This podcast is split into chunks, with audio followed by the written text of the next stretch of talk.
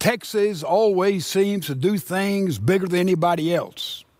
This past Wednesday, Ash Wednesday, we know it begins a calendar that leads us to Easter, leads us through Calvary to Easter to Good Friday, begins with Ash Wednesday. And historically, much of the church has given up something. And I know many people have said, Well, I have decided not to ride in a helicopter for a year. That's what I've given up.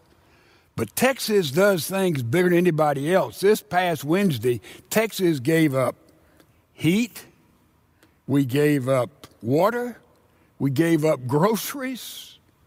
Man, we did a big thing this past Ash Wednesday. Not voluntarily, it was what happens to us in the situation which we find ourselves today. And I want to tell you that this church would have opened all of its doors to anybody and everybody if we could have, but there's no heat in here now. There is very little water in here now, so we couldn't help anybody. And it seems that we have leaks everywhere in all of our campuses. So I want you to know, as a body of faith, we have reached out through correspondence, telephone, any way we can, visited homes whenever we could to try to help those who could not help themselves at this time of emergency. So thank you for being a part of the worship experience today. Nobody's here in church except the Lord Jesus Christ and His truth. And let's begin by just praying together as we worship together by the hundreds, by the thousands on this special day, this moment of crisis in which you and I now find ourselves. Let's pray together. Father, how we need always, but especially now in America and in the world, a clear word from you. Use this time of worship as we open our Bibles together and we look to you as we've never looked to you before, saying, Lord, give us guidance, give us meaning, give us wisdom that's beyond our normal kind of speculations. You speak, O Lord, let me get out of the way is our prayer in Jesus' name. Amen.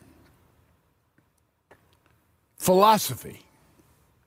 What is philosophy? Philosophy is the study of reality. It's a study of the fundamental nature of reality. Well, what does that have to do with us? I want you to know, as most of us realize, we all base our lives on some kind of belief system. There's a philosophy that we adhere to, and that is how we try to, or most of the time, make decisions and choices in life. So we today are surrounded with a world of many kind of theories, many kind of ideas, but the true philosopher is always looking for truth. They're trying to determine what is valid, what is invalid, what is real and what is not real, what is permanent and what is passing away. So it is important that all of us step back a moment and think Am I living my life on the basis of absolute truth? Or am I living my life on the basis of human wisdom human philosophy.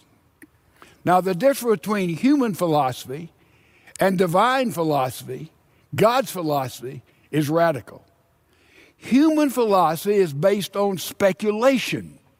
Philosophers look at the material world and they speculate what's it all about, where it came from.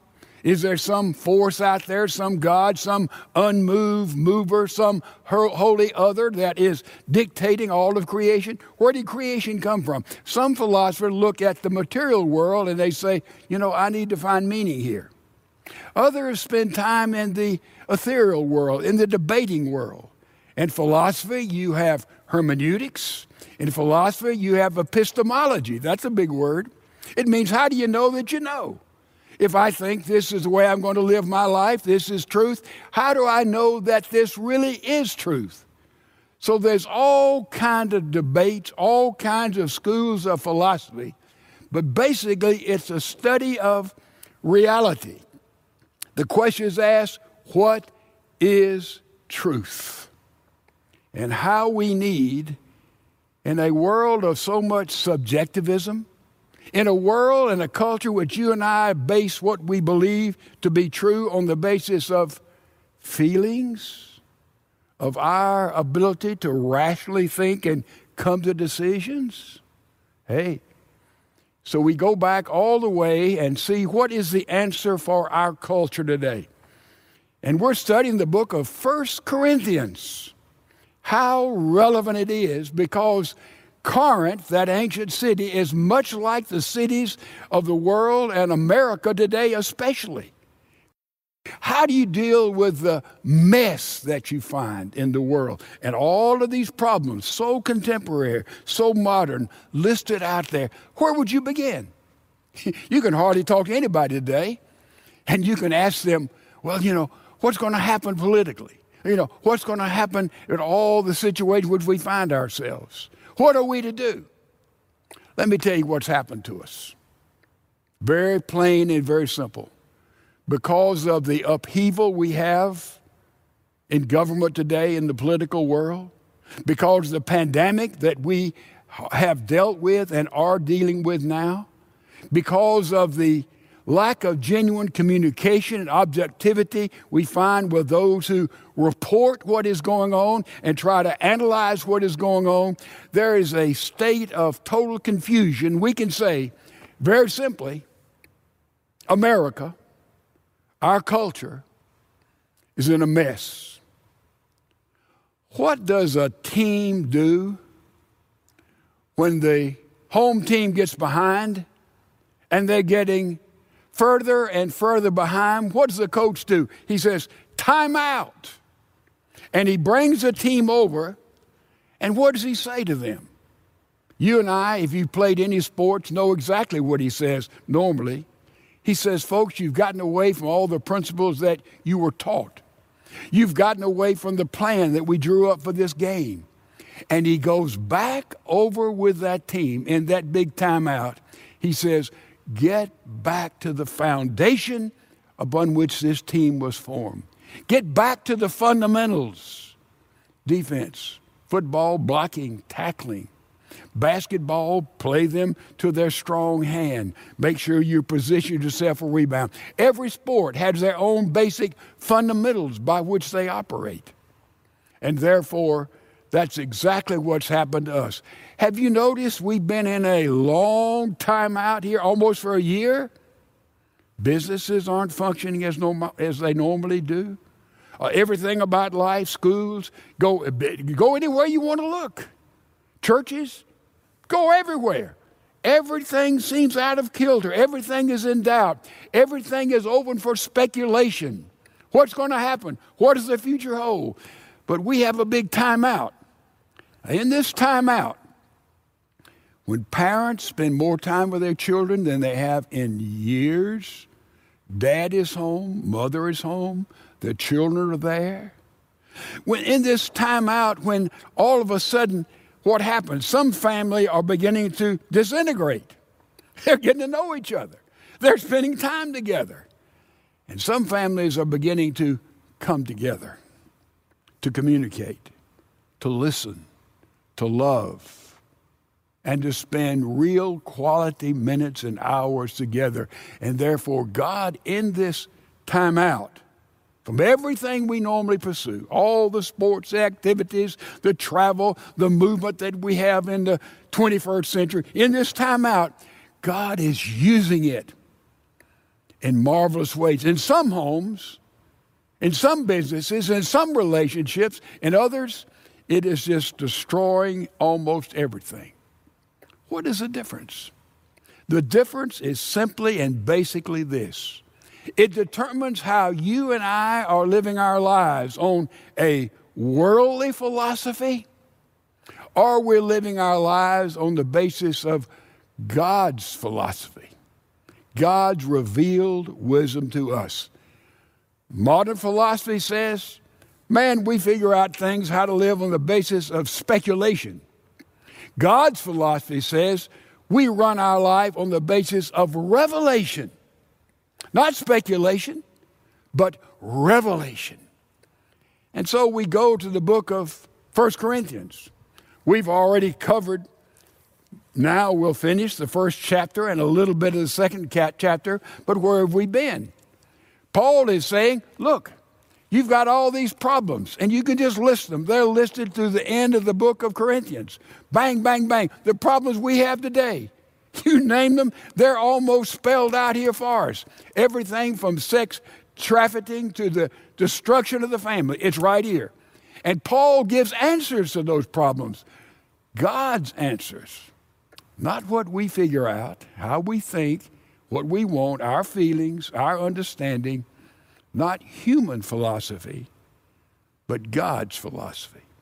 Where does Paul begin? Let me give you a fast as zigzag lightning study and coverage of what Paul. Paul said, begin right here. In other words, he didn't go to, well, what do you do when you're single and this and that? No, no, he didn't go there. He, he started way back in the fundamentals. You see, he said, You there in Corinth, in the Corinthian church, and the church was becoming more like Corinth with its paganism, then Corinth was picking up the truth of God that you find in the church. Remember that the church, the body of Christ, is the reservoir. The church is what preserves God's wisdom, God's philosophy, and God's truth. But now the world had seeped into the church more than the church was seeping into the world, and now everything was messed up. What does Paul say?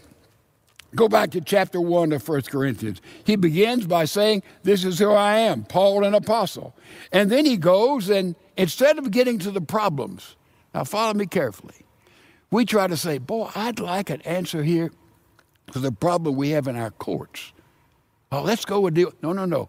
Paul says, Go back to the fundamentals, go back to the basics before you get to the individual problem. So many of us try to solve all these things. I'm going to work it out. I'm going to figure it out.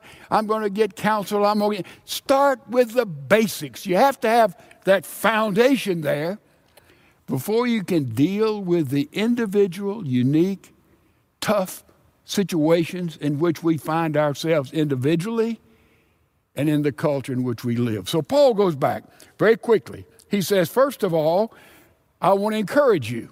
He starts with encouraging these who've gotten a long way from God.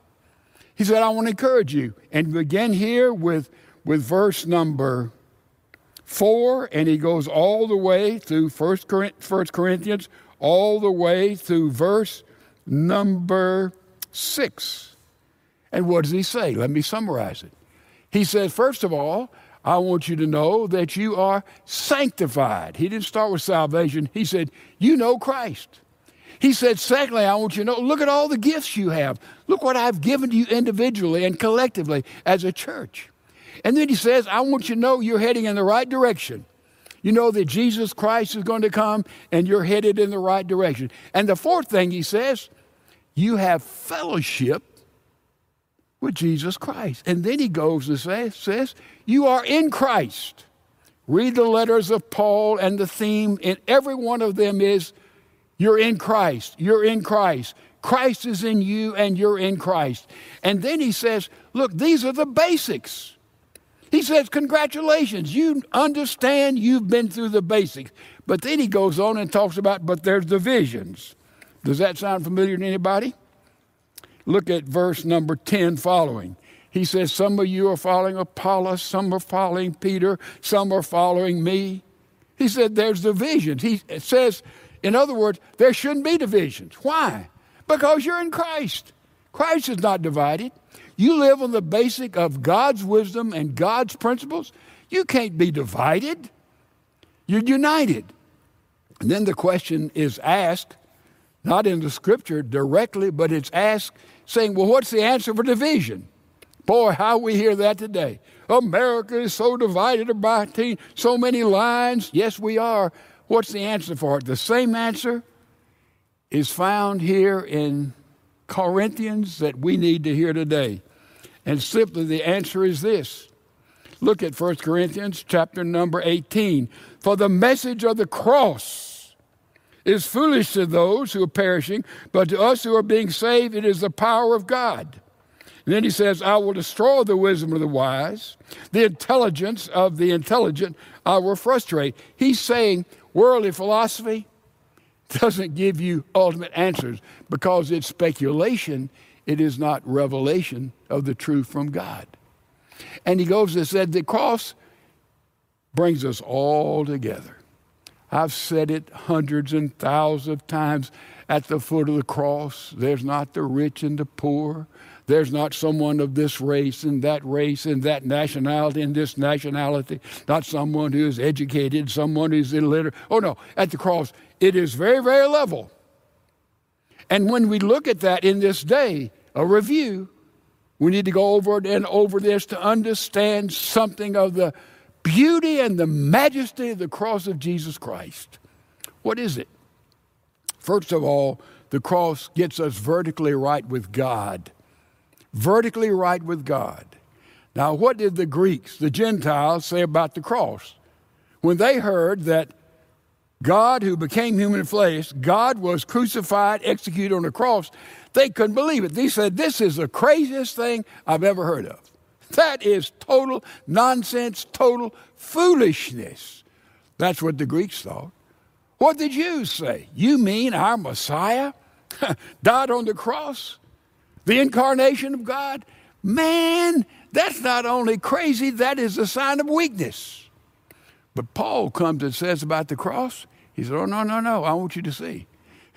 the cross is not foolishness, it's the wisdom the philosophy of God. The cross is not weakness as the Jews thought because all of their religion is based on the supernatural, what happened here, there, and yonder. No, no, no. The cross is the power of God. Now, what does this mean? The vertical part of the cross, do not forget this, gets us right with God in Jesus Christ. Jesus Christ died for you and me on that cross. Therefore, vertically, we are right with Him. We have peace with God, a relationship with God.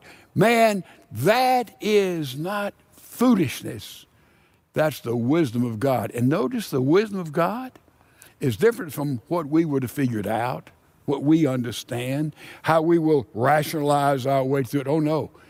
It's the wisdom of God. And what about it being weak? No, it's power. Because it's power, and that I think is represented by the horizontal arm of the cross. It says now we can be right with ourselves and we can be right with other people. And the power comes, we'll discover as we move through Corinthians, through the resurrection power that God invested as He brought Jesus back from the dead and gave Him new life. So we see, we look at the cross, it is the power of God, it is the wisdom of God. Also, it's the love of God. And I think that's part of the, the undercovering of the cross. We look and say, oh, yes, I see it gets me right with God.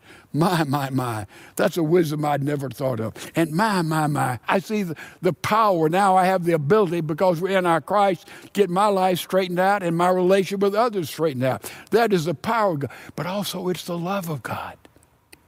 And that's the provocative thing I think anyone in the Corinthian world, anyone today would have to look at and say, You mean God loves me this much that he became flesh and died that horrendous death for me? That's God's love, right in time and in history. So we see at the cross, it brings us all together, all together. And then Paul develops with beautiful clarity the next thing. He says, I love this verse. By the way, in verse chapter 1 of Corinthians, 1 Corinthians, verse 21, he said, For since in the wisdom of God, the world through its wisdom did not get to know him as God. Its wisdom did not know him. In other words, through philosophy, human philosophy did not know God, but through God's wisdom and God's philosophy, he made himself known to us. And then we go down to verse number 26. Paul says, Brothers and sisters, by the way, brothers and sisters is mentioned 22 times in 1 Corinthians. In other words, Paul said in another passage here we'll study, Paul said, You know, I could, could come to you with judgment, saying, Boy, this is how you live. You're messed up. You're getting drunk there in the church. You're messed up here. You're guilty of incest. All this we'll look at. But he said, I didn't come like that. He said, I came as your brother and your brothers and your sister. Paul said, I came to you in that broken culture, in that confused church, as family. 22 times. Brothers and sisters, brothers and sisters. How he appealed to the brokenness there in that culture. And look what he says. He says, Brothers and sisters, think of what you were when you were called before you became a Christian. Not many of you were wise by human standards. Not many were influential. Not many of noble birth. He said, in other words, he said, when you came to Christ and we started this church there in Corinth, man, you didn't have a lot of the worldly stuff. That's not who you are, prime. Some were, some of noble birth, some were influential, some were highly educated, but not most of you. And he says, but God chose the foolish things of the world to shame the wise. God chose the weak things of the world to shame the strong. God chose the lowly things of the world, the despised things, and the things that are not to nullify the things that are. Why did he do this? So that no one could boast. it is because that you are in Christ Jesus. And then he tells us exactly what the wisdom of God is. Look at it. This is verse 30. That is our righteousness, our holiness, and redemption. And therefore, we have nothing to boast about. When you and I became men and women in Christ, we received them into our life and said, Lord, I, I accept you as my Savior. I want you to run my life. What did we receive then? He said, This is God's wisdom. What is God's wisdom? What is this philosophy God has given to us? And he starts off, he said, it is righteousness imputed. He pours righteousness in us. By the way, righteousness is too big a word.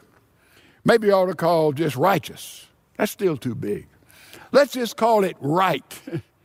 God makes you and me right with Him, right with ourselves, and right with others. And that's imputed. He pours that into you and me. We are right. Right by what standard, by the way? You say, I'm right, but right in whose eyes? It's the standard of Jesus. Well, man, I could never reach that standard. No, we can't. That's the reason it was given to us. That is charis, that is the grace that is involved there. That is the standard is Jesus, because we know Jesus stood for truth. Man, I read this morning, early this morning, in the Gospel of John how Jesus was being tried and he went before the Sanhedrin. He said, What are you charging me with? He said, What did I say? How did I speak that was not true? In other words, he was saying, Did I speak the truth? They never challenged him on the basis of whether or not what he said was true. they didn't challenge. And then he went before Pilate, and, and he, Pilate says, Well, you know, who are you? And they go through a little dialogue there. And then Pilate looks at him and says, and Jesus talks about truth. He lived the life of truth. And Pilate says, What is truth? And Pilate walked out. He, he didn't wait for Jesus to answer. Pilate was looking at truth personified in human flesh, and he walked away from it. So we are right with God, and that's the first part of the wisdom of God. We receive Christ, we're in Christ, we are right with God, and the standard is Jesus Christ because God unbelievably looks at you and me, and you know what he sees? Jesus. I know that's a tremendous gift. So we're right. Then he says, a part of the wisdom, you become holy. In some translation, it talks about you are sanctified. And when we become holy, it means in the eyes of God, we are set aside for His purpose. And that is the growth that we take place we grow in our knowledge of God and Christ, and this gets increasingly exciting because remember, we have a personal relationship with God. You know, who do you know? I know God. You know God? Yes. I know Jesus Christ. Yes. He talks with me. He walks with me. He speaks to me. He directs me. See, that's that personal relationship that we always have to count on and know that it's there and spend time. And sometimes this time out, a lot of things are shut down this time out. Therefore, we are growing in our faith, growing in our knowledge of the Lord Jesus Christ. We are right and we're holy. We're in the process of sanctification. And then finally, he says we're justified. We are justified. We are redeemed, is the word used here. What does it mean to redeem something? When I was a boy, uh, we didn't have a lot of money in our little South Mississippi home. And my mom would find things on sale. And in that day, you could take those things and you could put them in layaway and she would take those things and we couldn't take them out. They were not ours. They still belonged to the store. But she'd make payments every month bang bang bang bang. And she had paid for that stuff that we needed and then it would become ours. This is what happens. This is redemption that takes place and that is in the future when we graduate from this earth go to heaven and be with god. That is the redemption part. So we have first of all we have we're right and that happens bang when we receive Christ. And then we go through and said, We're holy, we're being sanctified, we're growing in our knowledge of faith in God in Christ, and ultimately we will be redeemed. We'll be claimed totally by God in the next dimension of heaven. This is the wisdom, the philosophy of God. Now remember where we are. We got all the world is messed up, life is messed up, people are confused, just like in ancient Corinth. But they take this time out, and Paul says, go back to the basics, get those basics. Before you deal with lying, adultery, before you deal with all these other problems in the courts, you got to go back and get things right here and right there. And that's what the cross does.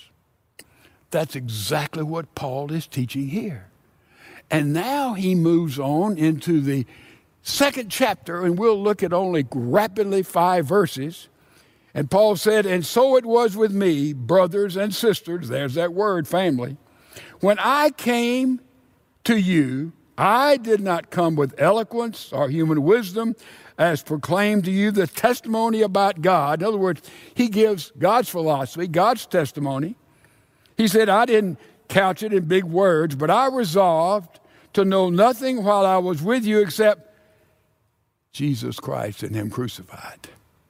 Now we're going to deal with the resurrection. Corinthians 15, no question about it. But now, because of the sinful nature there in Corinth, he said, You've got to have your sins taken place and understand what the cross is all about to get all of you together and all your division. So I just preach to you Jesus Christ and Him crucified. And he says, I came to you in weakness, with great fear and trembling. My message and my preaching were not with the wise and persuasive words, with the demonstration of the Spirit's power, so that by your faith might not rest on human wisdom, but on God's power. What's he saying?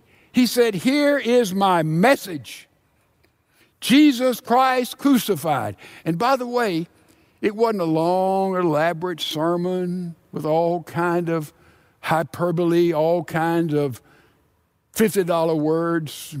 He wasn't trying to convince them by logic, by all the rhetorical skills that he had at his disposal. He said, I came not with oration, but I came with a placard. I came with a simple message Jesus Christ crucified. You see, in that day, they didn't have all the communication means that we have. So they wanted to get a message out. They would take somebody, he would walk through the streets with a placard. It would say, Meet at the city hall at three o'clock. Nothing else. No reason to meet. Just meet at the city hall at three o'clock. And they'd walk around that placard. Paul, Paul is saying here, I didn't come to you with all the big words, all the philosophy that he certainly knew. He said, I came with a simple, basic message that you need.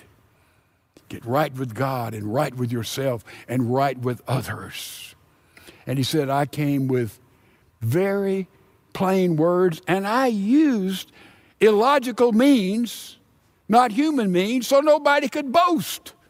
Nobody could say, Boy, I came to this. Nobody could boast about it. That's interesting, isn't it? He says, I used nobodies, not somebodies. God usually uses nobodies. More than he does somebody. He uses some somebodies, we read, but very few. Most of them are nobodies. Why is that? You know, the somebodies, those who have, we've already looked at it, the pedigree, the education, the natural gifts, all the connections, all the influence, they're too busy. Uh, you know, they don't feel a need for Christ. They don't feel anything about, uh, they don't have time for Christ.